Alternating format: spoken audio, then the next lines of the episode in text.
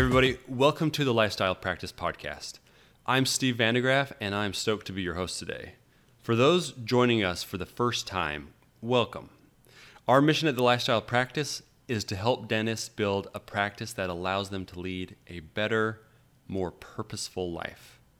We do this in a few ways, obviously through this podcast, sharing content each week. We do it through our online business course, the Lifestyle Practice Academy. We do it with mastermind group coaching and especially with one on one coaching. We work with some of the most successful practices in the country, and we'd love to help take your practice to the next level. Connect with us to learn more about coaching by clicking the links in the show notes of this podcast, or you can just visit our website, thelifestylepractice.com. I'm really excited to talk to you guys today. This is a short message, but hopefully one that will really motivate you. If you're listening to this podcast, if you're part of the TLP community, I already know something about you, and that is you do not want to take the traditional path and be a regular dentist and just have an average life. No.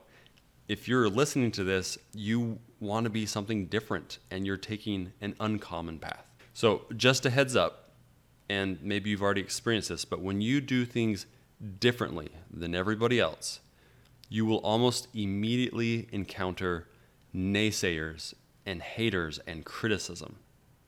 Anytime you try to do something special, you will become a threat or an envy to some people, and you will always face pushback. My message for you today is to not be held down by your critics. Don't look back, don't second guess yourself because of somebody else's opinion of what they think you should do. Instead, embrace the fact that you want to be different, and that's okay. You'll find critics everywhere.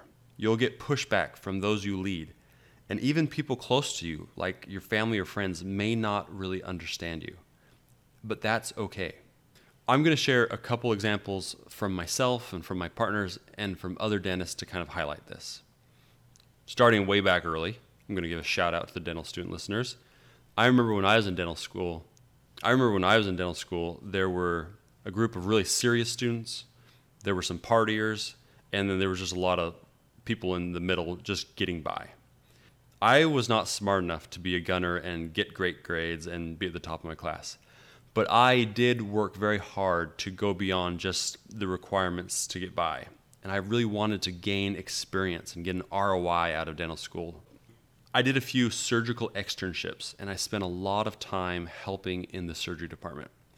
I networked with a lot of other students and with some school schedulers and tried really hard to get extra clinical experience. I ended up being able to do a lot more than the standard requirements.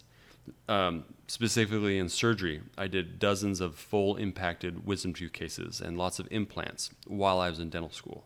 At the time, some people didn't like me doing this. I got called a nerd, and that's probably fair. Um, a professor or two were probably pretty annoyed by me, and and I remember a surgical resident who spoke really negatively about me to other people. You know, that didn't really feel good. But I wasn't there to just check boxes or to please other people. I wanted to get the most out of this experience and come out of school ready to go. I ended up purchasing a practice right out of school, and surgery has been a large part of my office's production for several years. So, yeah, I was the brunt of some jokes and maybe some gossip, but you know, it really didn't matter. I felt like putting in that work, even though it was different, it really jump started me into ownership. And I could do a lot of dentistry right out of the gate rather than, you know, waiting a couple years of practicing. So that's kind of one example of this. Another one while I'm talking about school, it reminds me of my partner Derek. We went to dental school together. And he missed school a handful of times to go to dental business seminars. I remember the dean of the clinic approached him and told him to stop doing this, to not miss anything. Uh, Derek explained what he was what he was doing and why he was doing it, and she told him, "No, stop. You can't be worrying about those things yet. You know that comes later." And it's really funny to think about that criticism, to look where Derek is now, and understand that has not aged very well. I remember that same year in dental school going from banker to banker, trying to get someone to give me a loan to buy a practice while I was a student. Many people wouldn't respond. Most others basically said, No, you're crazy. come back after a couple years, but I'm so glad I didn't listen to the naysayers because I love where I'm at now. You can hear the story of Matt's startup in earlier podcasts, but he found himself as a new dentist months into a lease space putting together a build out for his startup. And it would have been easy to say, to see all that and say, this guy must be crazy. What is he doing? But again, look at him now. His practice took off and he's in an incredible position. So, so those are some bigger examples to look back on and, and, and see where you were facing criticism. But really, you're going to face smaller opposition all the time. And this can come from a lot of places. A lot of our coaching clients are doctors acquiring their first practice, often from an older selling dentist who over the years has just slowed down. And it's very common for the new owners growing this practice to face a lot of pushback from staff who have done it one way, usually the wrong way, for many years. A dentist I'm working with right now recently in a call shared with me how it seemed like each one of his team members had a problem with everything he was trying to do. The front desk just wasn't comfortable collecting money up front. An older assistant didn't trust him because because the older dentist didn't do this many crowns like this. The hygienist in his practice had a revolt against him when he shortened their two hour hygiene appointments. He said it seemed like he was just pushing everybody on the team up the hill. And that's really how it is. You know, you'll also get this from patients. For example, if you value your work and you have high fees, some people are not going to like it, and they'll tell you.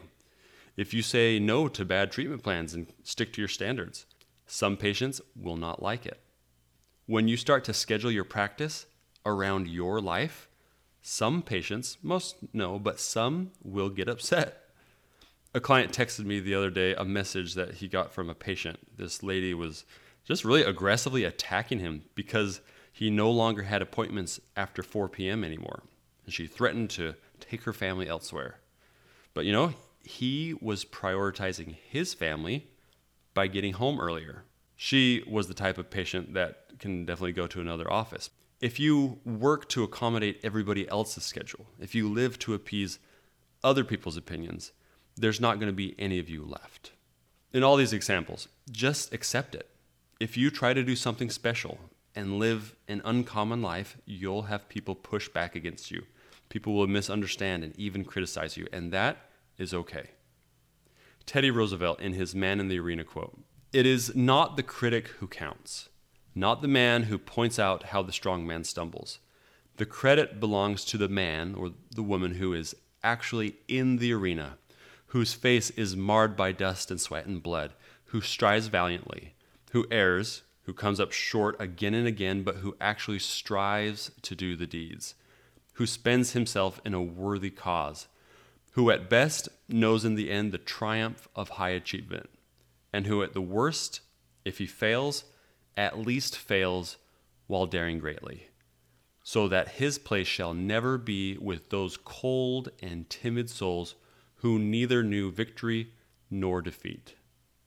You and I want to be the person in the arena, winning or even losing, but not paying heed to what other people have to say once you accept the fact that critics and pushback are a part of the territory, what do you do with it?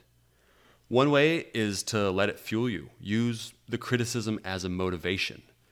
Tim Grover's book, Relentless, talks about taking a dark side mentality and proving people wrong. Michael Jordan, in his Hall of Fame speech a few years ago, he called out a high school coach from like 30 or 40 years ago for not starting him in high school. So you can let it put a fire under you like that and then show them who's right in the end. That's one way to do it. Um, personally, I'd recommend uh, really a different mindset though. You don't have to prove anybody wrong because it's not a debate or a contest. Yes, you'll face negativity, but just really focus on yourself. Get excited about the life you're creating for you and your family, and just let that be your motivation. It should drive you enough. It's uh, an abundance view rather than a resentment feeling.